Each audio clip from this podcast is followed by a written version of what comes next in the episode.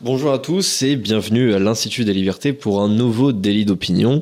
Je suis, comme à mon habitude, avec Charles Gave. Oui, et il paraît que vous allez dire du mal du gouvernement Oui, une fois n'est pas coutume, nous allons dire du mal du gouvernement. Voilà, je, je lui laisse la responsabilité de, des propos qu'il va tenir. Moi, Non, vous mais savez, c'est- c'est un je suis très prudent sur, le, sur la façon dont je traite les autorités publiques parce qu'on sait jamais, elles pourraient me, elles pourraient me faire du mal. Et voilà, j'avais prévu un changement de ligne éditoriale. Cette fois-ci, nous allons dire du mal du gouvernement. J'arrive pas à le croire. euh, voilà. Pour- des points pour de détail, je suis sûr. Oui, des points de détail uniquement. Parce que sinon, dans 95% de ce qui est fait est très Euh, vous en correct, bien beaucoup d'ailleurs, vous mettez des poils roulés, donc Oui, euh, je voilà, ça. ça. ça montre bien que, que finalement je suis d'accord avec tout ce qui se fait. Donc, la première chose que je voulais euh, aborder, c'est un petit peu les coupures de courant et notamment une déclaration que j'avais trouvée absolument lunaire d'Emmanuel Macron. Alors, c'est, ça devient une habitude quand même chez lui euh, d'être furieux contre son propre gouvernement. Voilà. Alors, euh, en fait, le gouvernement a l'habitude de nous annoncer les mauvaises nouvelles. Donc, euh, on Et va lui, le, être surpris. le retour des masques, les, les trucs comme ça, les coupures de courant. Et après, on a, euh, on a Emmanuel Macron qui, qui, qui sort comme ça de, de son anonymat pour dire euh, mais euh, attendez, c'est pas possible. Tout de même, le peuple français n'a pas accepté cela. Et, et donc, euh, c'est exactement ce qu'il a fait sur, euh, sur ce thème des coupures de courant en disant mais ne vous inquiétez pas. De toute façon, si nous baissons la consommation d'énergie de 10%, il ne vous arrivera rien. Quelque part, c'est une manière de dire euh, si vous, les citoyens, vous faites votre boulot, c'est-à-dire euh, Nous, vous on pas besoin de faire le nôtre. nous, au moins, on n'a pas besoin de faire le nôtre et nos erreurs n'auront aucune conséquence. C'est quand même absolument génial. Oui, non, mais c'est une façon. Dans tous les dans tous les films policiers, vous savez, il y a, il y a toujours deux flics. Hein, il y a toujours deux flics, et puis il y a le ce qu'on appelle le good cop et le bad cop. Savez, Il y a le bon flic et le mauvais flic. Donc Madame Borne a la tête du mauvais flic. Oui. Oui, d'ailleurs, je trouve qu'elle fait, elle remplit bien son rôle. Elle a l'air d'une gaieté folle et tout, donc on sent que. Et Monsieur Macron, il remplit le rôle du bon flic. Bon, bah, ça ne trompe que ceux qui ont jamais vu un film policier avec une trame policière qui a été euh, particulièrement bête, quoi. C'est euh, donc l'impression que j'ai- c'est qu'il il nous a toujours pris pour des crétins, mais il est, il est de plus en plus convaincu qu'on est très très crétins. Effectivement, ça, ça change pas. Ça change pas, non, mais ça, il en est de plus en plus convaincu. D'ailleurs, pour l'avoir ré- réélu, il fallait déjà être un peu crétin, quoi. Oui, c'est sûr.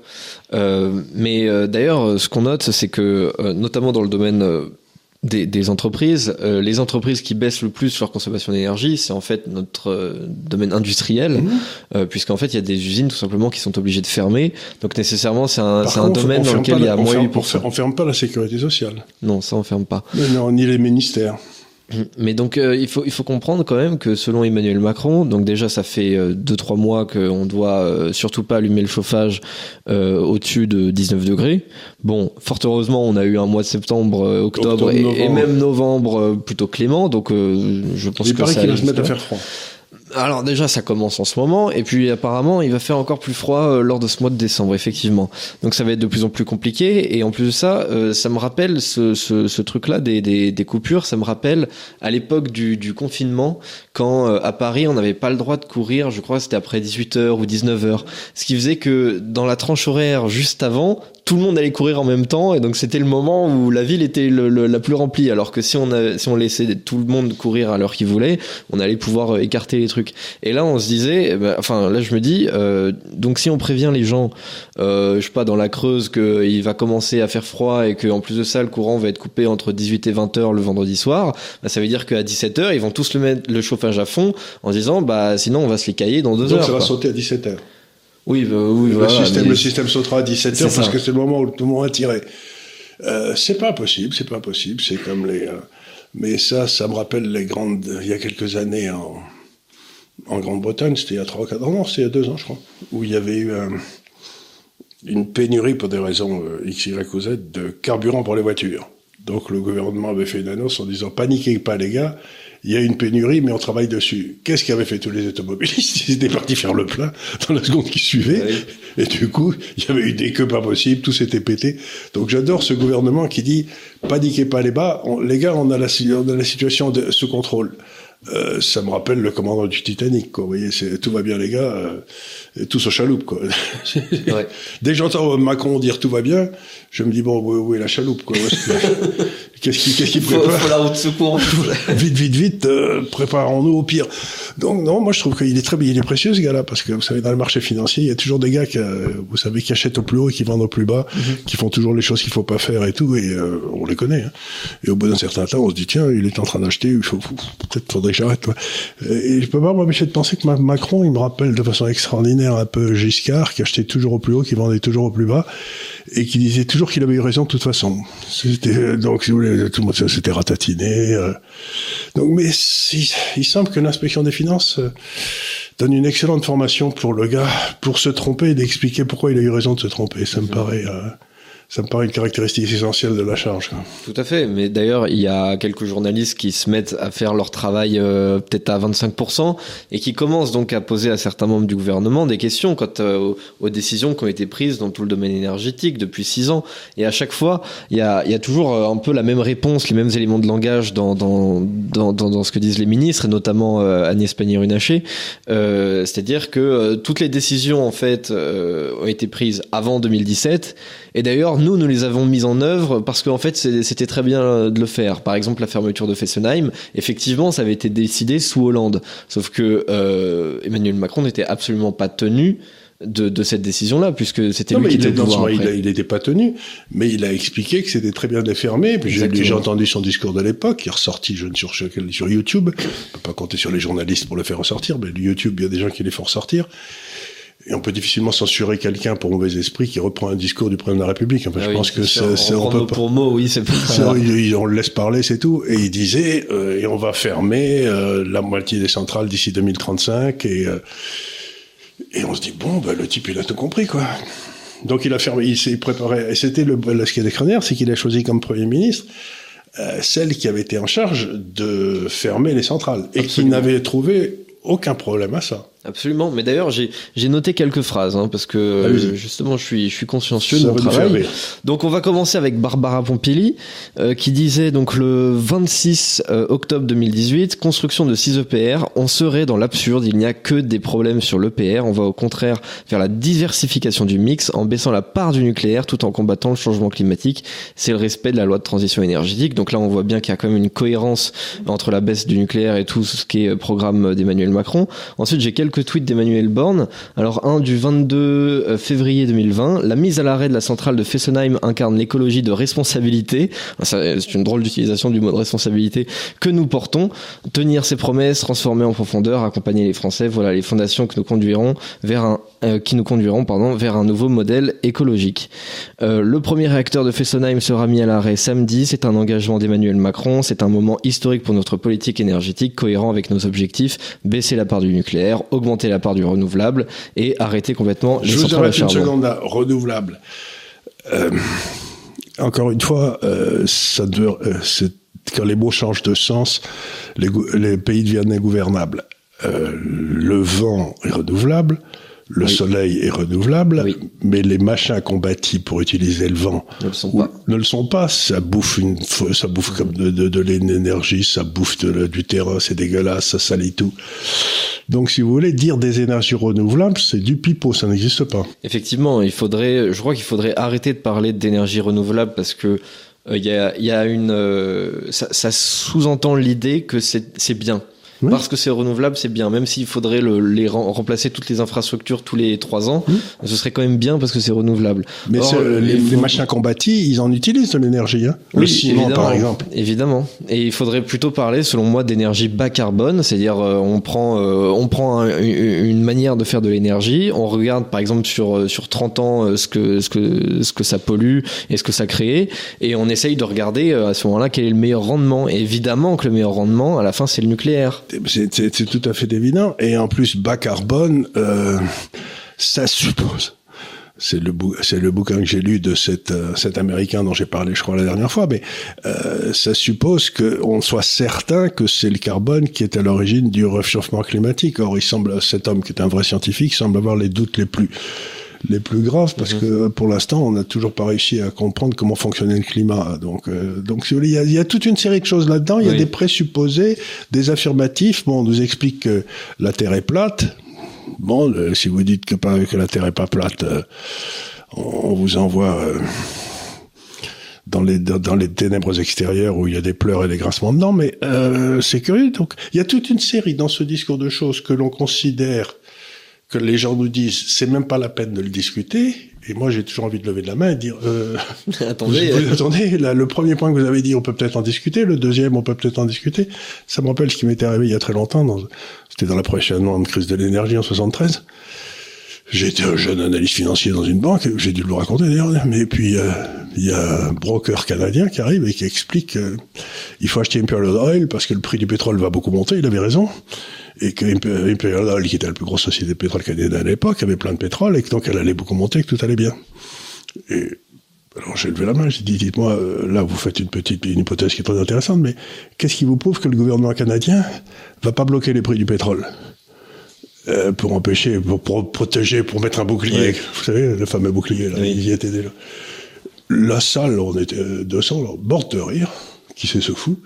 Et ben six mois après, le, le, quand le prix du pétrole montrait, le, les Canadiens ont bloqué le prix du pétrole. Donc celui qui a acheté Imperial Oil, il s'est fait massacrer. Donc je veux dire par là, il y a toute une série de présupposés que ces gens-là font. De, de et on passe de la proposition 1 à la proposition 2 par une suite logique, mais si la proposition est fausse, ben, votre, tout, le reste du raisonnement est complètement faux. Voilà. et donc, euh, vous voyez tout ça et vous dites, mais on pourrait peut-être pas discuter un petit peu du CO2 mhm. là. Quel est vraiment le rôle du CO2 Est-ce qu'on en est sûr? Alors effectivement, c'est la, en vrai, c'est la première question du raisonnement, c'est-à-dire que la, la, base de la base de, de tout ça, c'est euh, endiguer tout ce qui est réchauffement climatique. Euh, on part du principe qu'effectivement, les gaz, euh, alors que, que c'est mauvais, que les gaz à effet de serre créent le réchauffement climatique ce qui éventuellement pourrait être discutable effectivement.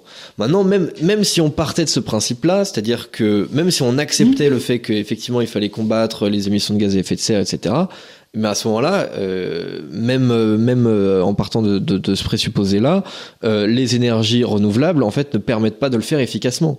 Euh, ça permet de le faire marginalement, mais ça ne permet pas de, de, de, de distribuer l'énergie à tout un pays. Et, puis ça veut dire qu'on on condamne à la pauvreté tous les gens qui sont pas arrivés à un niveau de développement suffisant, comme toute l'Afrique, toute l'Inde, toute la Chine. Et les types ils disent si ça vous fait rien, on va continuer à brûler du charbon. Et, et, je suis en train d'arriver à de voir arriver un monstre auquel je m'attendais pas. Vous savez, une espèce de créature intellectuelle parfois qui sont... Bon, le marxisme, c'était une monstruosité, bon, on l'a bien vu. Euh, le malthusianisme, c'en était une autre. Mais maintenant, le malthusianisme et le marxisme sont en train de copuler frénétiquement et nous amener une nouvelle créature qui est le marxiste euh, qui est pour l'euthanasie, qui est pour la fin de l'histoire, qui est euh, dans le fond de la... Donc, vous avez une créature qui est en train d'apparaître, qui est le mélange euh, d'un marxiste et, d'un malthusien, c'est-à-dire de type qui vous dit, ben, euh, on est certain que c'est le, qu'on va vers le réchauffement climatique, on va tous mourir, mais il faut un gouvernement mondial pour qu'on meure tous lentement. Mm. et pour ça, il faut un gouvernement communiste qui va répartir l'énergie de façon homogène. Vous aurez le droit de faire quatre voyages aériens par dans votre vie, quoi, pas mm-hmm. plus. Mais vous regardez ça, vous dites, mais Voilà, encore un truc. Alors, le, mariage de deux monstres, ça vous fait un vrai cauchemar, ça, mm. parce qu'aucune des deux parties n'est prouvée. Ouais. Mais ça fait rien, on vous explique de façon qu'il n'y a aucune chance, qu'on peut pas faire autrement. Mais attends, mon grand, et la liberté individuelle, et le libre arbitre? Si, si, on peut faire autrement. Mm. Et si toi, tu toi, donc ça me laisse pas en toi, si vous voulez, cette espèce de, de déterminisme à la fois marxiste et malthusien dans lequel on se, on se lance à corps perdu, Bon, je sais pas, il y a peut-être des corneaux comme Atali qui y croient, mais je vois pas d'autres qui y croient, quoi. Effectivement, le danger, c'est quelque part non seulement que cette, euh, que cette idéologie existe, mais qu'en plus elle se planétarise et qu'elle est extrêmement répandue euh, chez nos élites et euh, que ce soit les, les, élites françaises qui veulent absolument copier tout ce que font les élites allemandes, euh, ou par exemple, effectivement, vous avez effleuré la question de l'euthanasie. Euh, Aujourd'hui, c'est quelque chose qui est assez généralisé au Canada. pareil avec euh, avec comment dire la, la, stérilisation des hommes, c'est quelque chose qui, qui se répand de, de, de plus en plus. Enfin, je veux dire. Oui, mais ils aimeraient surtout se débarrasser de leur grand-mère qui met du temps à leur passer l'héritage, j'en sais rien. Mais eux, je suis beaucoup moins sûr. Ah, bah, vous savez, j'ai vu de plus en plus d'articles qui parlent de, certaines certaines choses, notamment dans dans la génération des, des, des 30-40 ans, notamment. Ah, mais là, on, là, on est tous pour l'euthanasie. A... Parce que c'est dans 40 ans. Oui. Mais on est pour l'euthanasie de ses parents ou de ses ah, grands-parents. Attendez, attendez, parce que euh, il y a beaucoup de gens, il y a beaucoup de gens qui vont chez le psy à cet âge-là, parce que euh, voilà, il y a beaucoup de gens qui ont des, qui ont des problèmes euh, personnels, qui, qui sont dépressifs, etc. Et de plus en plus, les psys euh, leur disent, bah écoutez, j'ai une solution à vos problèmes. vous pouvez vous suicider, quoi. Vous pouvez aller dans telle ou telle clinique et on va, on va vous aider à mourir. Et voilà comment on va résoudre le. le il y en a combien qui vont? Ah bah euh, maintenant ça se compte en dizaines de milliers par an. Hein. Ah bon Au Canada, oui. Au Canada Ouais. Ça fait un paquet, hein, quand même. Ben, moi, je veux bien le croire, mais ça me laisse pas en toi. Mais c'est une, c'est une négation de la médecine, c'est une négation de notre civilisation. C'est, euh, moi, j'aimais beaucoup Reagan, vous savez, il me faisait toujours rire, mais euh, il avait, il y avait quelqu'un qui manifestait contre lui violemment en faveur de l'amortement. Il était très violent, le, jeune homme en question. Et euh, Reagan qui le regardait et qui a dit, mais quand je vous vois dans le fond, je me dis que madame votre mère aurait eu le droit de se faire euh, avorter quand même. ah oui, c'est un argument massu un peu. Euh, si vous, mais c'est toujours pareil, si vous trouvez que la vie est insupportable et tout, mais la solution a toujours existé. Oui, mais je, je trouve ça un petit peu lâche de demander aux autres de, de le faire pour soi. C'est-à-dire de, de d'aller dans une clinique parce que je veux dire euh, oui le, le suicide existe depuis que l'homme existe je veux dire ben, c'est la liberté la liberté essentielle c'est la liberté de disparaître c'est euh, là, là, où ça devient problématique là où, la libre. là où ça devient problématique c'est quand on va voir un médecin et lui dire euh, t'es obligé de me, de me tuer. Non, ça, on là, euh, là, ça on n'a pas le droit parce que lui d'après son le serment qu'il a fait c'est qu'en aucun cas il, il, il, doit donner la mort. Ouais, mais maintenant, de, hein. de, plus en plus, en fait, la, la, la, dialectique qui consiste à le faire accepter, c'est dire que finalement, la mort, en quelque sorte, est un soin puisqu'elle permet euh, d'éviter tous les problèmes du, du monde. C'est sûr, oui, c'est vrai, mais enfin, considérer que la mort est un soin, considérer que enfin, je dire, on est dans la, civilisation de la mort. Euh, on est dans de la mort. On refuse la vie, on refuse la naissance, on refuse, on, on, on prie pour l'euthanasie, et j'ai même lu des articles qui disaient il faut que l'homme disparaisse de la Terre pour que la Terre survive. Mais euh, la, la, Gaïa, vous savez, la, la, déesse Gaïa, mais ça veut dire un truc très profond. Ça veut dire que ces gens-là ne comprennent pas que la Terre n'existe parce que nous la concevons. C'est-à-dire, les animaux, ils savent pas que la Terre existe. Ils sont contents d'être là. Je Bien sûr, oui, c'est un, un, concept humain. Oui. Mais donc, si vous voulez, c'est la conscience qui fait naître l'existence c'est pas l'existence qui donne la conscience, mmh. c'est la conscience qui d'un seul coup nous fait comprendre qu'il y a des choses qui existent. Et, et c'est pas et, et, euh, de quand on me dit ben on va faire on va laisser l'existence mais on va supprimer la conscience, je leur dis ben vous êtes cinglés. vous êtes cinglés. Et surtout qu'il ne s'agit pas, selon moi, si si quelque chose doit être sauvé, à la limite, ça peut être, euh, on peut considérer que l'espèce humaine va être mise en danger par le réchauffement climatique, que peut-être on pourrait avoir une influence sur ce réchauffement climatique oui, qu'il faudrait le sauver, mais, enfin, c'est pas la Terre qu'on doit sauver. D'abord, euh, plusieurs remarques. La première, c'est que toutes les périodes de grand froid, c'est là où il y a des, des, des baisses de population absolument monstrueuses, c'est-à-dire que les grands froids tuent beaucoup plus que les chaleurs, c'est tout à fait évident. Et la deuxième, c'est toutes les études que j'ai lues moi, ce qui m'a beaucoup surpris euh, récemment en plus, c'est que euh, les, les, jours, il n'y a pas de jours, le, les canicules n'augmentent pas, c'est le nombre des jours très froids qui diminue fortement. Mm-hmm. Donc c'est pour ça que la température moyenne monte.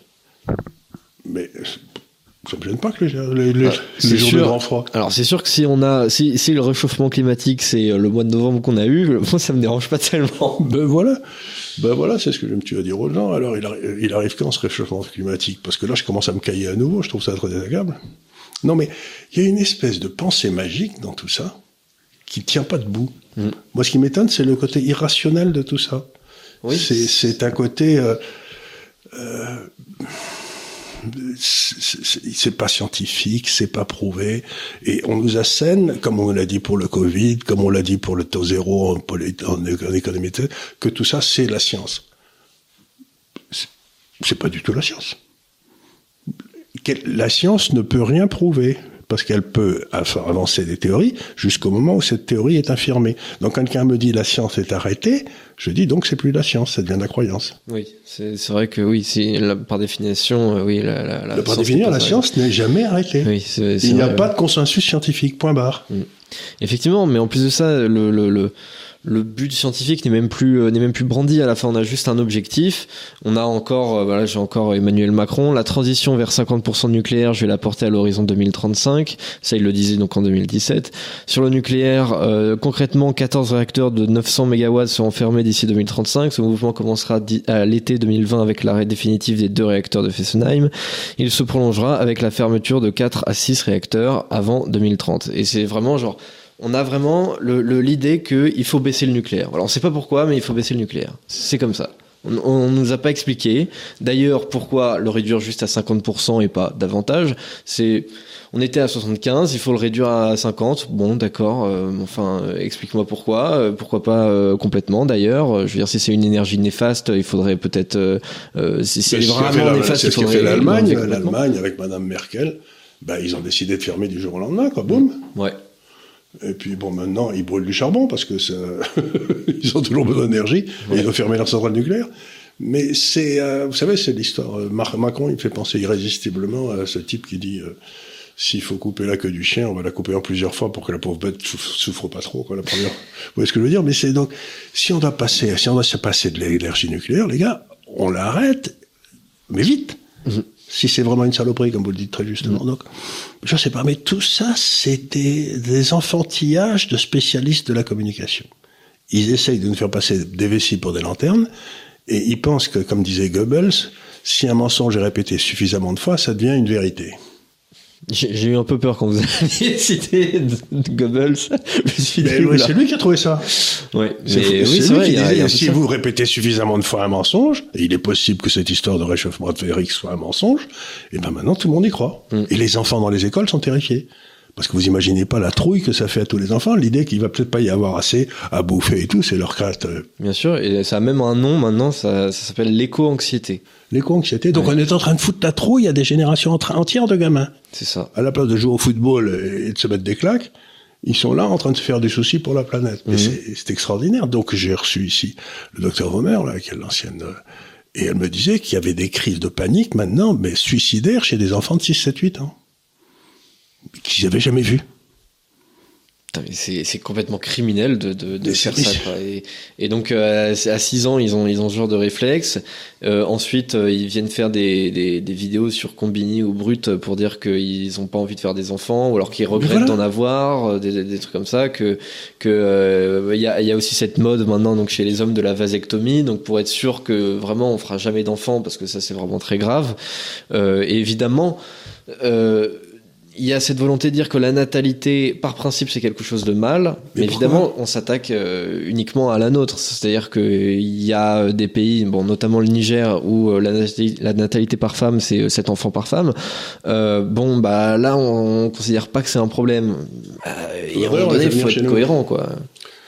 Non, mais c'est ce que je vous dis. On est dans une pensée magique, et derrière ça, il y a l'idée que l'homme blanc est responsable de tous ces malheurs parce que c'est un peu lui ben, qui a été à l'origine des progrès scientifiques qui ont permis, et on dit ces projets scientifiques, c'est on a bouffé notre avenir, donc on n'a plus d'avenir parce que ils ont bouffé toutes les recettes, toutes les ressources de la planète. Mais moi, quand j'avais donc ben, à peu près votre âge, donc je, je commençais à travailler, il y a eu une grande crise énergétique dans les années 70.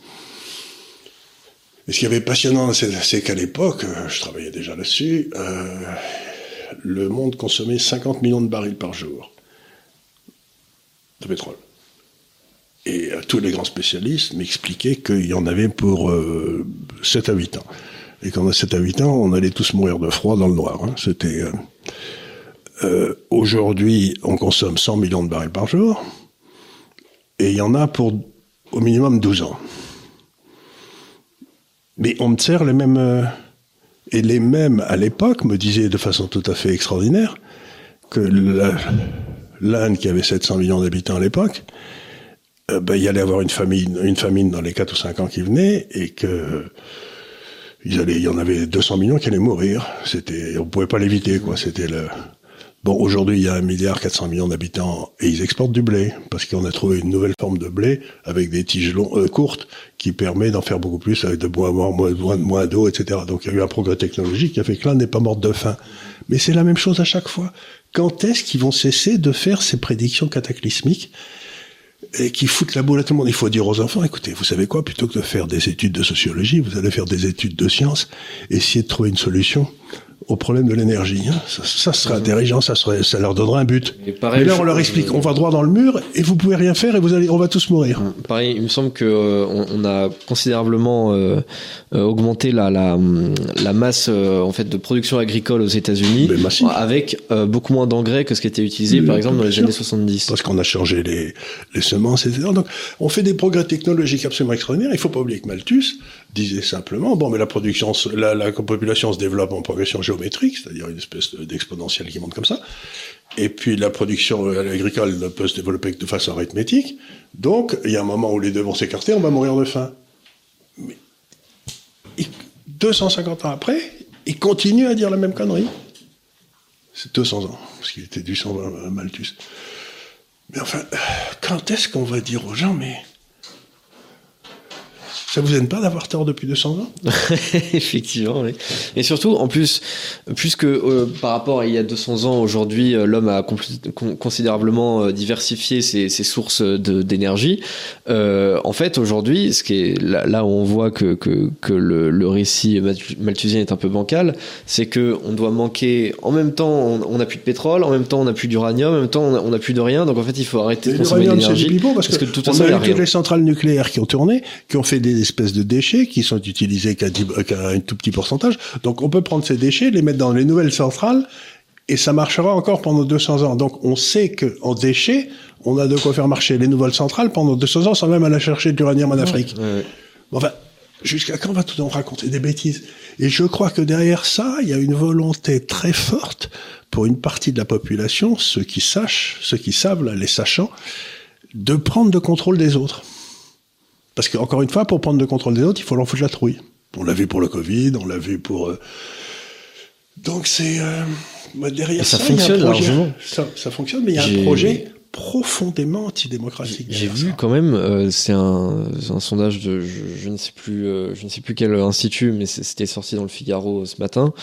Euh, plus de 7 Français sur 10 se, se, disent choqués par, par ces histoires de, de coupure. Puis, il y a que 7 Français sur 10 Mais comment il n'y a pas 10 Français sur 10 Mais comment il n'y a pas 10 Français sur 10 mais Les 3 sur 10 qui sont dans l'administration espèrent que ça va leur donner le droit de distribuer des tickets de rationnement et qu'enfin ils seront le sommet du panier. Mais je pense que c'est ça, ça, ça, doit les exciter. Peut-être ils se disent, oh trop bien, on va manquer de trucs, oh j'adore.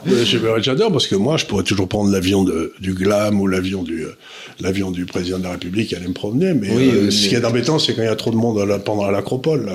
J'ai été l'été dernier. Euh, il y avait un monde noir, là, vous savez, mais c'était mieux au 10, 18e quand il y avait trois personnes qui étaient à l'acropole. Ah oui, c'est sûr, c'était plus sympa. C'était plus sympa, euh, c'était, euh, voilà, c'était, euh, regardez les photos d'Athènes à l'époque, c'était, euh, après 300, 400 ans de règne de la Turquie là-bas, c'était devenu un, un, endroit complètement pelé, il y avait plus rien, quoi, c'était. Mhm. Non mais, je, je, je, peux pas, je peux pas exprimer mon, mon indignation plus, plus fortement que ça, mais qu'est-ce qui donne le droit à ces faux savants de prétendre savoir des choses qu'ils ne savent pas.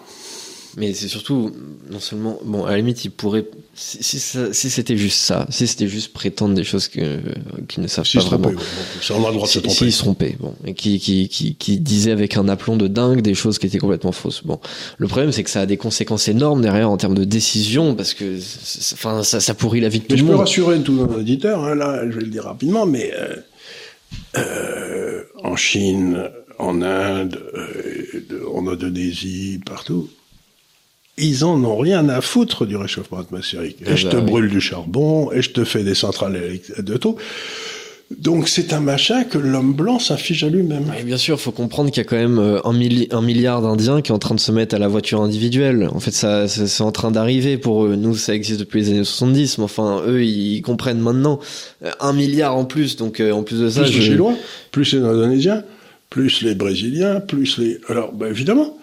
Et euh, je, je, tiens à signaler aussi que euh, à peu près toute la Sibérie, c'est des mines de charbon. Je veux dire, parce que c'est là où il y a tous les arbres qui ont...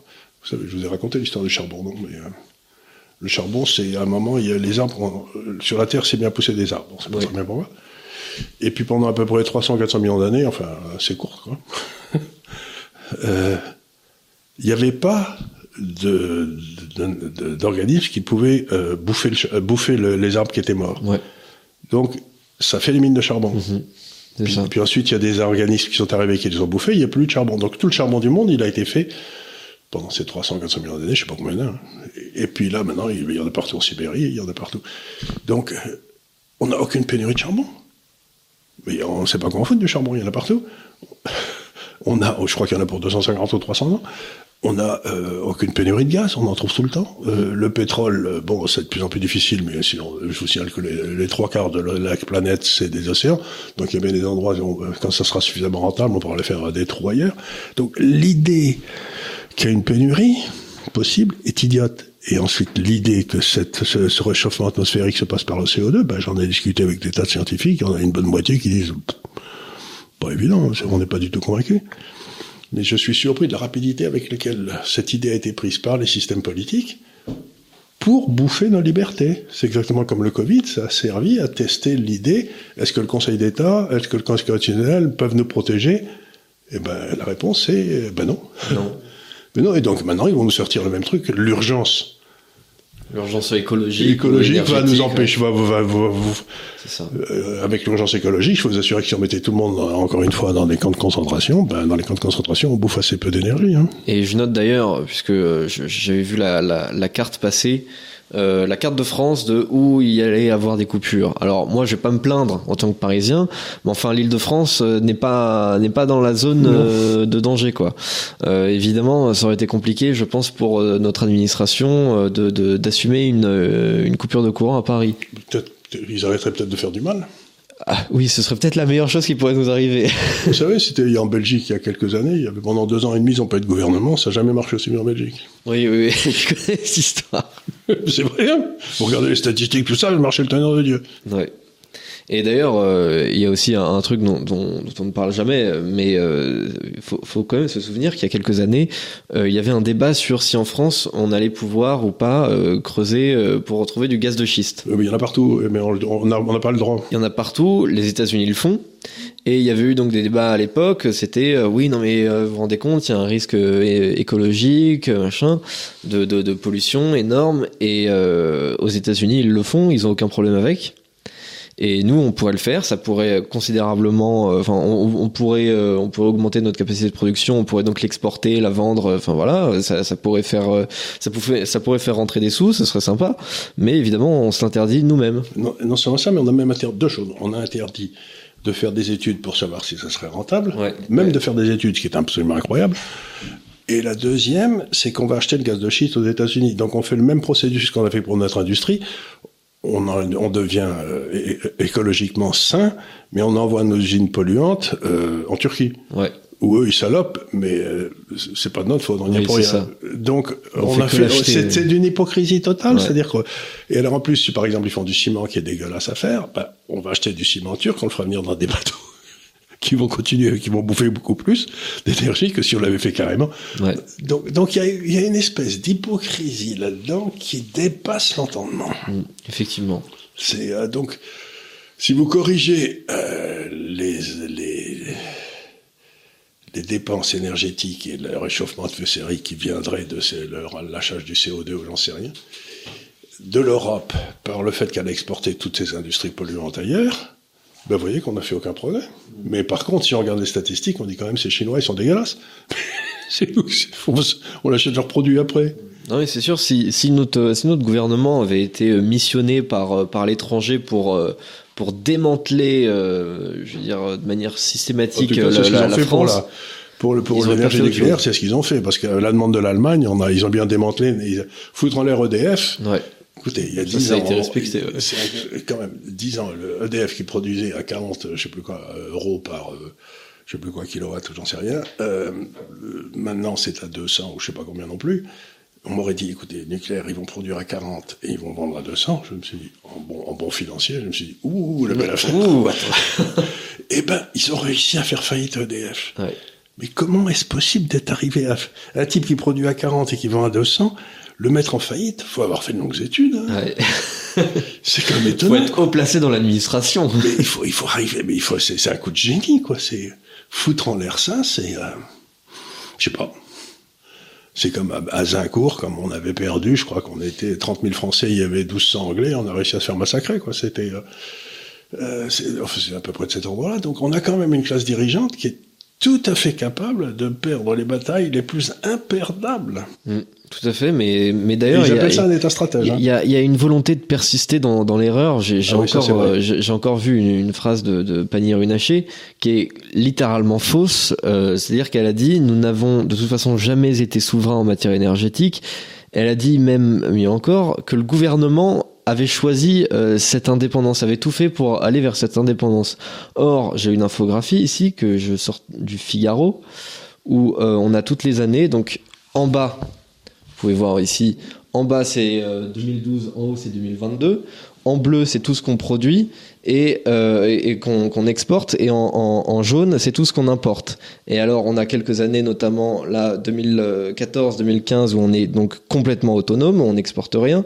Et euh, ici, 2022, donc notamment depuis 2020, on fait que exporter de plus en plus. Et en 2022, on importe plus qu'on exporte. Donc euh, c'est quand même, euh, c'est quand même assez choquant, je trouve. C'est littéralement un mensonge, quoi, de la, de la part de, de notre ministre. Mais ça, ne les gêne pas parce que les, autrefois, les journalistes faisaient leur boulot de repérer les mensonges.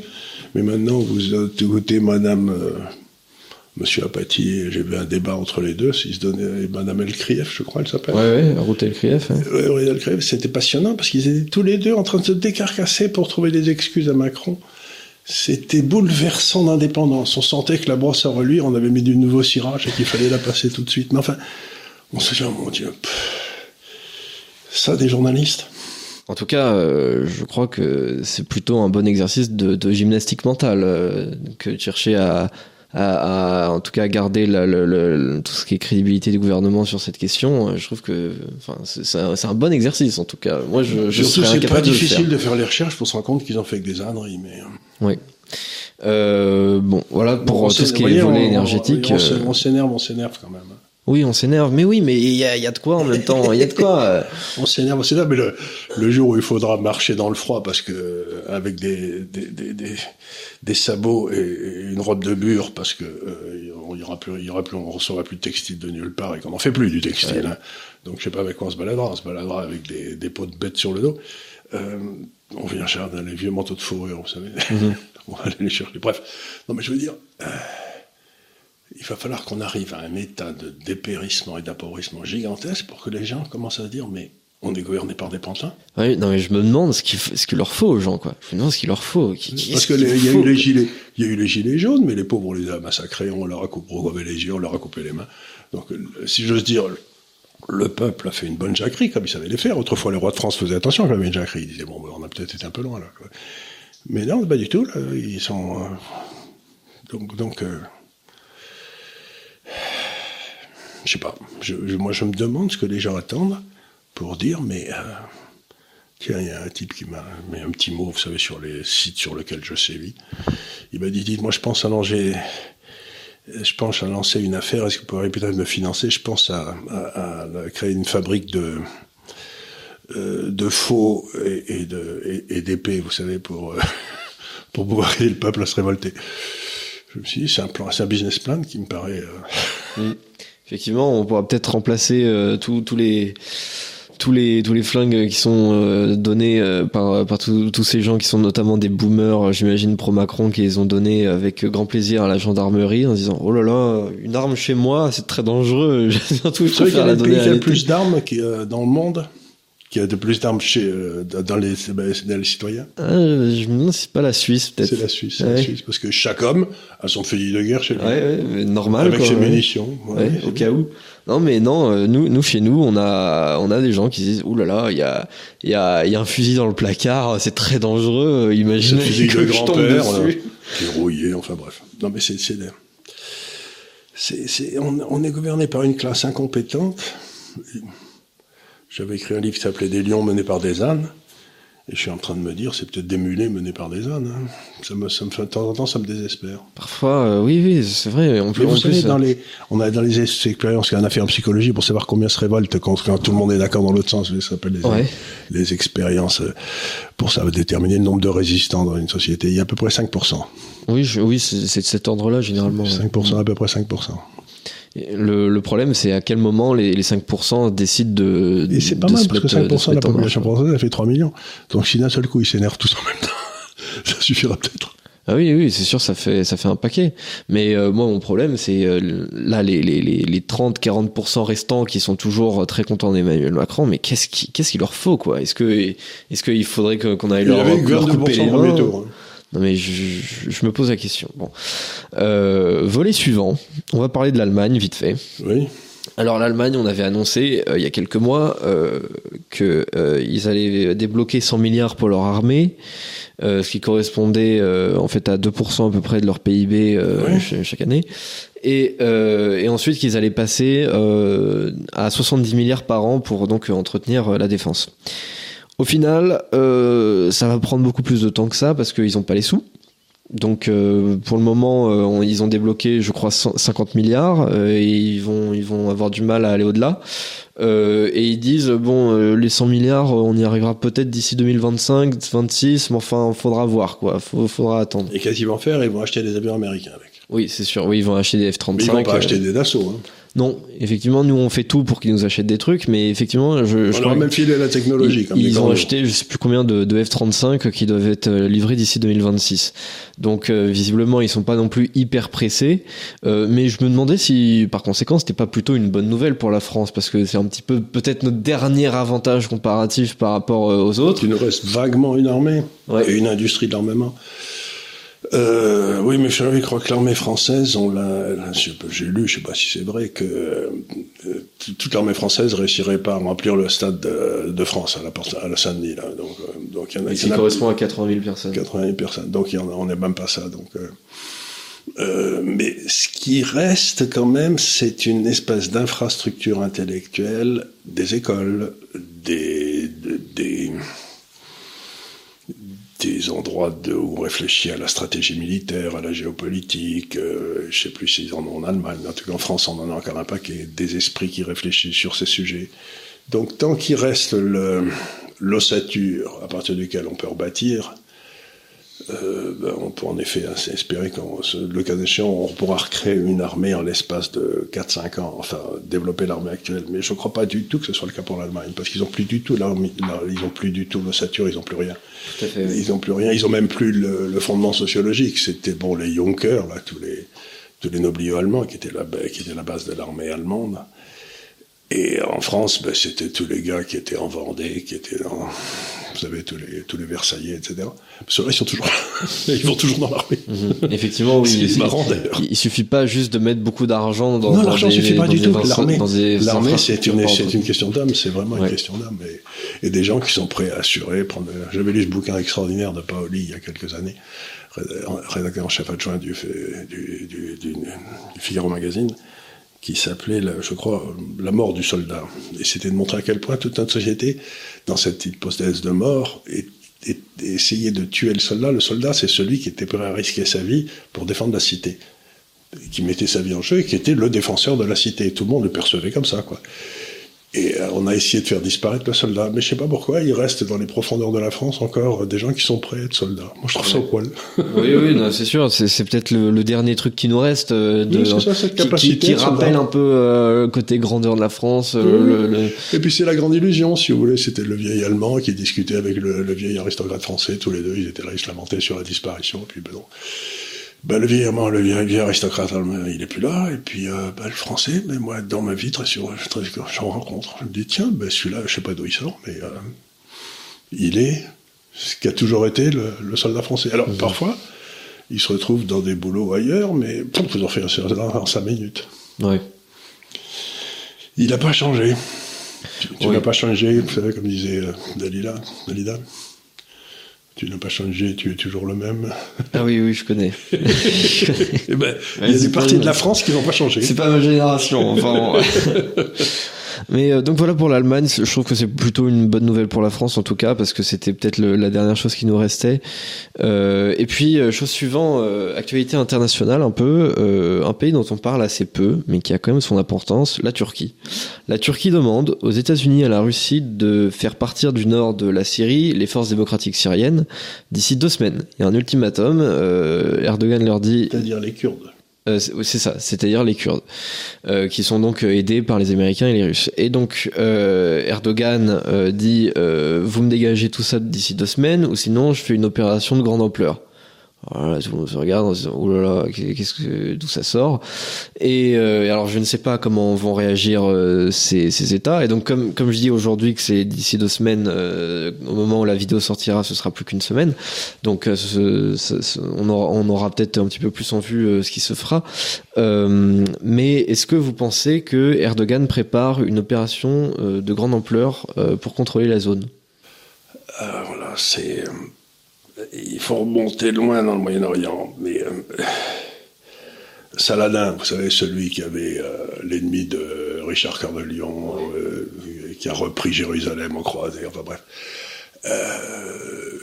Saladin, c'était un Kurde.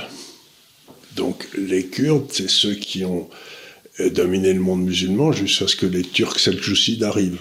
Mm-hmm. Donc, euh, puis ils ont ratatiné les, ils ont ratatiné les Kurdes, et puis après ça, les chrétiens à Constantinople. Et euh, il faut pas oublier que l'unité du monde musulman suppose qu'il y ait un calife. Et c'était depuis le XIVe siècle, XVe siècle, même avant, euh, le, Turc, qui était le, chef de l'Oumma, de la nation musulmane. Et je me suis toujours demandé si Erdogan voulait pas redevenir le, le, chef de la nation musulmane. En tout cas, il s'en est pas caché. Mm. Et il faut pas oublier qu'il a dit aussi que la démocratie pour les, les musulmans, c'était comme de prendre un bus pour aller au point A au point B. Quand on était au point B, ben on descendait du bus et on le laissait. Donc pour lui, il a toujours considéré la, la démocratie comme un moyen d'arriver au pouvoir et d'imposer les idées de la religion musulmane. Absolument. Il a jamais dit le contraire. Euh, là, ça devient intéressant parce qu'on sait, on sait pas du. Imaginons qu'on ait affaire à un fada, ou que il a été au pouvoir depuis dix ans, il arrive à des tas de gens qui arrivent, qu'au bout de dix ans, ils deviennent un peu cinglés. Euh, il est temps de les, de les virer. Quoi. C'est pour ça que Washington avait décidé que de rester huit ans au pouvoir, parce qu'il voulait pas se faire transformer en roi. Quoi. Mm-hmm. Et eh ben, si c'est le cas, s'il est en train de péter les plombs, euh, je me ferais du souci si j'habitais une île grecque pas loin de la côte turque ou si j'habitais euh, dans les territoires kurdes. Mais la question qu'on peut se poser, c'est il y a des troupes américaines euh, qui sont euh, dans le nord de la Syrie, justement là, parce que c'est par là qu'il y a les gisements de pétrole syrien. Mm-hmm. S'ils commencent à taper à droite et à gauche, ils, risquent de taper sur les troupes américaines. Oui, en plus de ça, il y a aussi. Euh, et puis en plus, à ce moment-là, si les Turcs commencent à taper sur les Kurdes, je peux vous dire, c'est que les, les Aziris, là, en Azerbaïdjan, ils vont se dire, je vais les taper sur les Arméniens, puisqu'on a le droit, quoi. Bah oui, c'est ça. Et puis, donc, euh, il, y a, un risque, effectivement, de réaction en chaîne. Et puis, il y a aussi euh, un tas de, de, gens qui étaient quand même chez Daesh et qui sont dans les geôles des, des, des Kurdes, et donc qui sont physiquement au nord de la Syrie. Et donc, effectivement, si Erdogan fout, le bazar, il risque d'être libéré. Donc c'est d'ailleurs euh, comme ça que demander l'asile politique en France. Oui, euh, oui, exactement. Et, donc c'est comme ça d'ailleurs que, que, que, Washington se justifie, c'est en disant c'est on assure quelque part euh, une partie de la sécurité américaine en étant bien sûr que les gens soient dans leur prison au nord de la Syrie. Et Erdogan, bon, il est pas d'accord avec ça, donc. Euh... Mais on va voir, et on voit bien d'un seul coup réapparaître euh, ben, les anciens empires, c'est-à-dire, ben, on voit très bien l'empire russe qui est en train de réapparaître, bon, qui dit je veux pas qu'on m'embête à mes frontières, donc bon, il a fait le nécessaire. On peut, dire c'est bien ou c'est mal, mais on voit l'empire russe apparaître, on voit l'empire turc réapparaître. Euh, L'Iran, euh, ça fait un petit moment qu'ils sont, qu'ils sont là. Ça va laisser le monde musulman les sunnites là, qui vont de, au Qatar et tout, en Arabie Saoudite. Mais je ne sais pas si vous avez remarqué que l'Arabie aujourd'hui, il y a Xi, le premier ministre, euh, enfin le, patron de la Chine, qui est en Arabie Saoudite. Pour acheter du pétrole, j'imagine. Enfin, pour, pour, pour, discuter de ça, mais il y a peut-être aussi, peut-être, voir si on pourrait pas habituer un petit peu les Chinois au combat, quoi.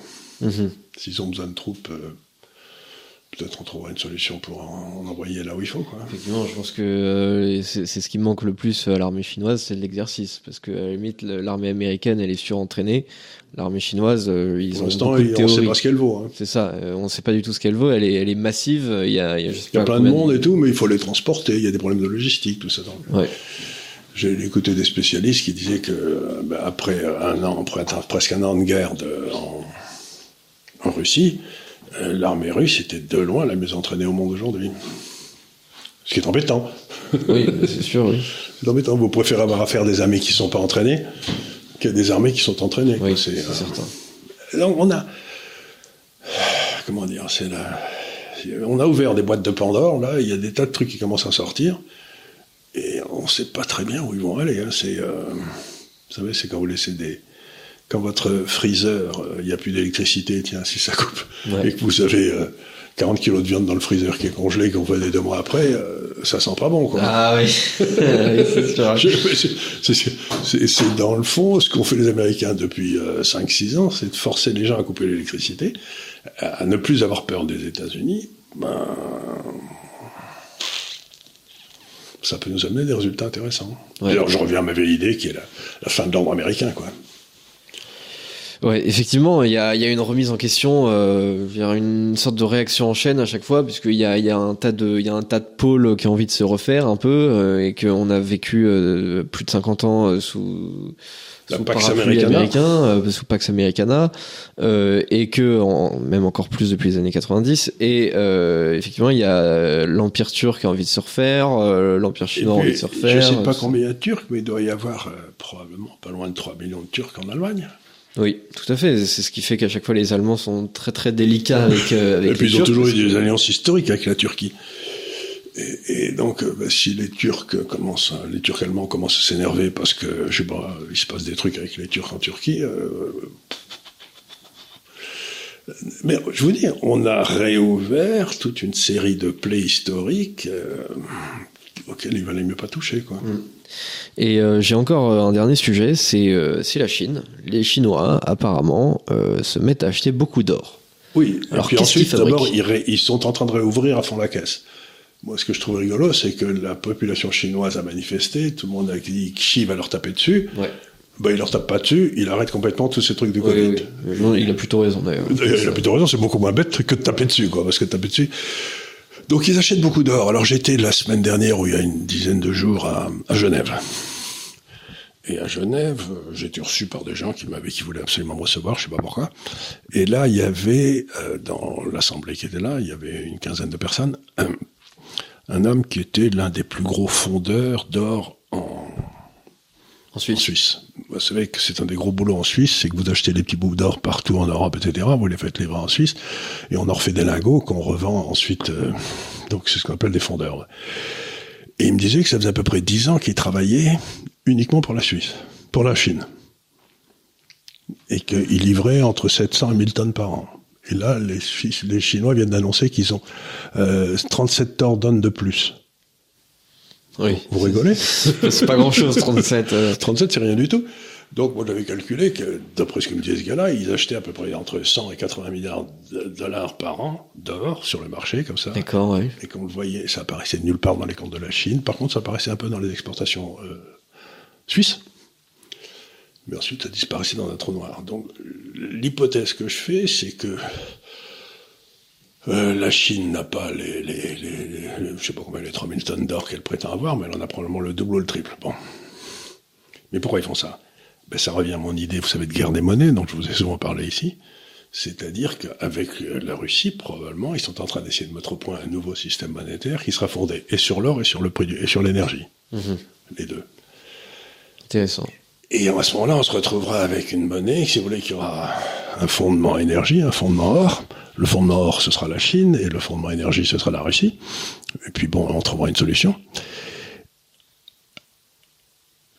À ce moment-là, on va en prendre plein la tête, parce que qui va vouloir de nos obligations qui valent rien? Tout le monde se précipitera pour acheter ce truc-là. Mhm.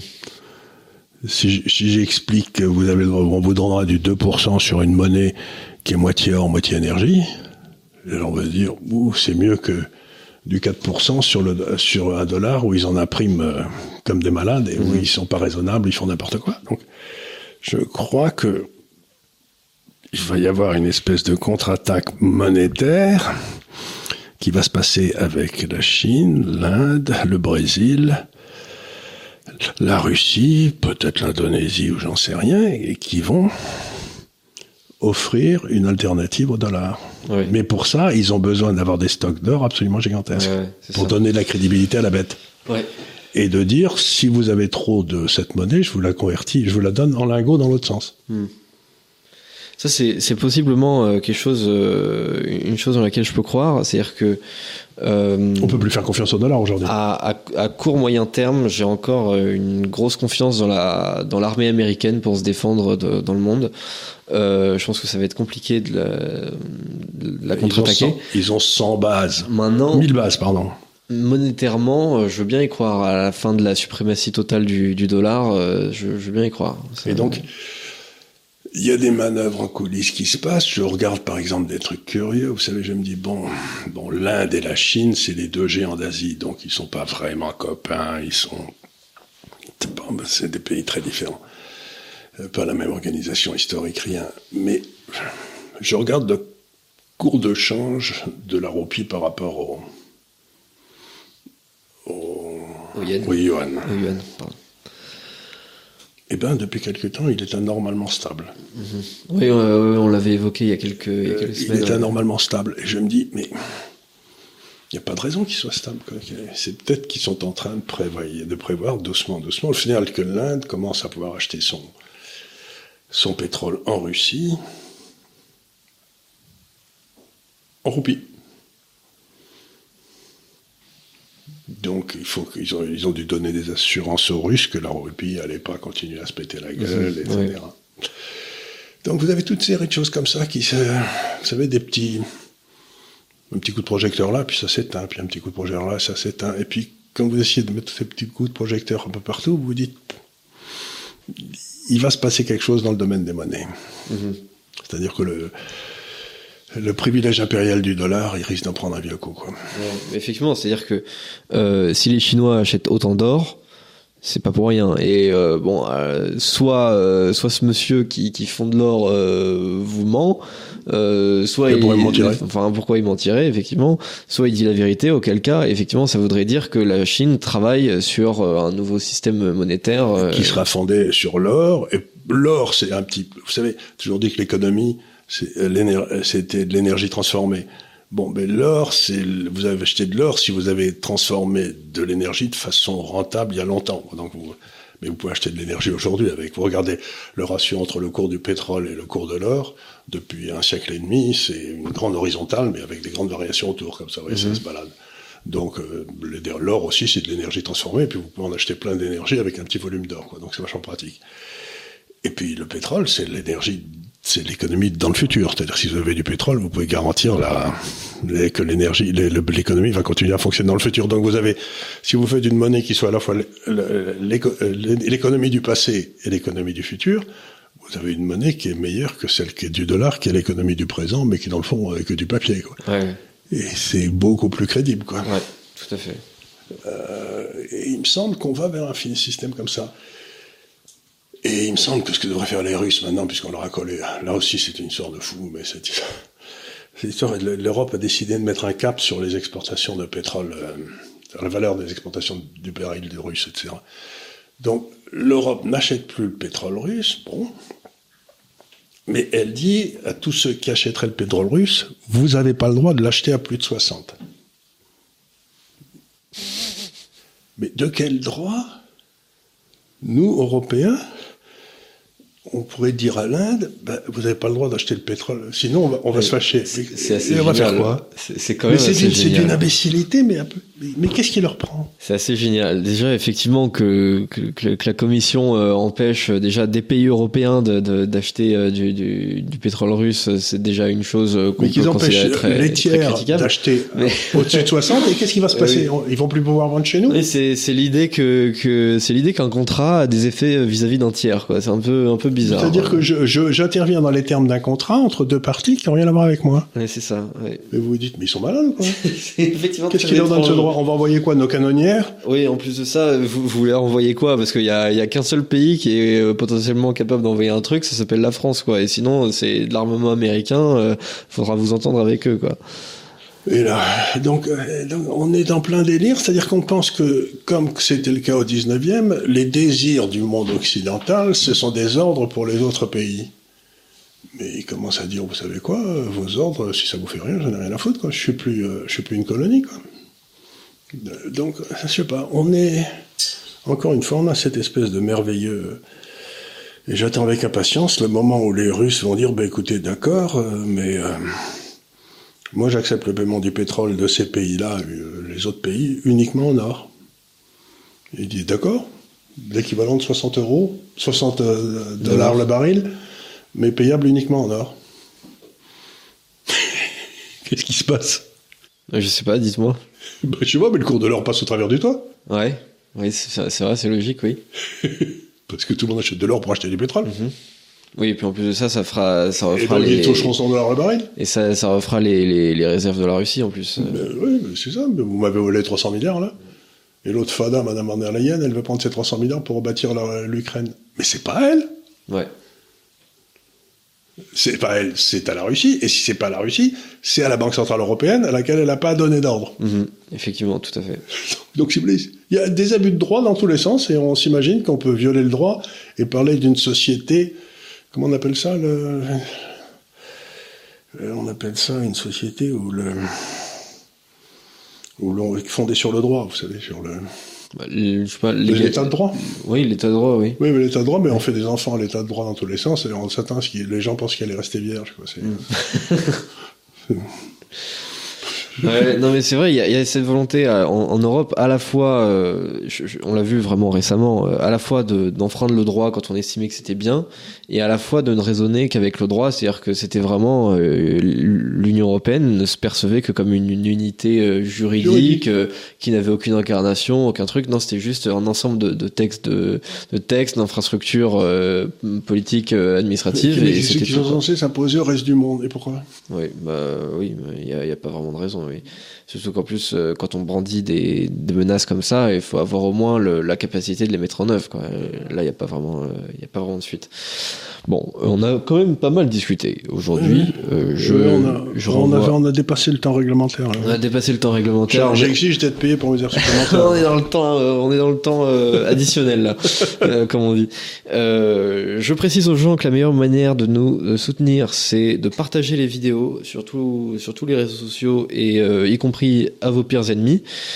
surtout. Surtout à vos pires ennemis même. D'aller regarder les articles de Charles sur le blog de l'Institut des Libertés, mmh. de s'abonner. des autres aussi, parce qu'il y a Jean-Marie-Jacques Noé, il y a Jean-Baptiste Noé, il y a aussi Netter qui font des Oui, tout à fait. Il y a pas mal de gens. Tout à fait, mais les plus importants, c'est évidemment les vôtres. J'oserais pas dire ça. Ma modestie me l'interdit. Oui, mais enfin, il y a quand même une sorte de comment, comment dire de, de, culte de la personnalité. Euh, oui, très fort de, à l'Institut des Libertés, oui, très fort. Voilà. Euh, J'aime laisser passer une moustache comme Staline. Je, je renvoie aussi les gens vers vers nos différents réseaux sociaux. Donc nous sommes présents sur TikTok, il y a le compte de Charles Gave sur Instagram. Nous sommes partout. Euh, en réalité, nous sommes sur Twitter, sur euh, voilà. et nous, nous, nous sommes partout. Il faut pas chercher. de toute façon, on y est. donc je remercie tout le monde pour son attention particulière euh, à nos émissions. Et euh, bah, comme d'habitude, je vous dis à la semaine prochaine pour un nouveau délit d'opinion. Je pense que la semaine prochaine, euh, je vais essayer de faire un truc.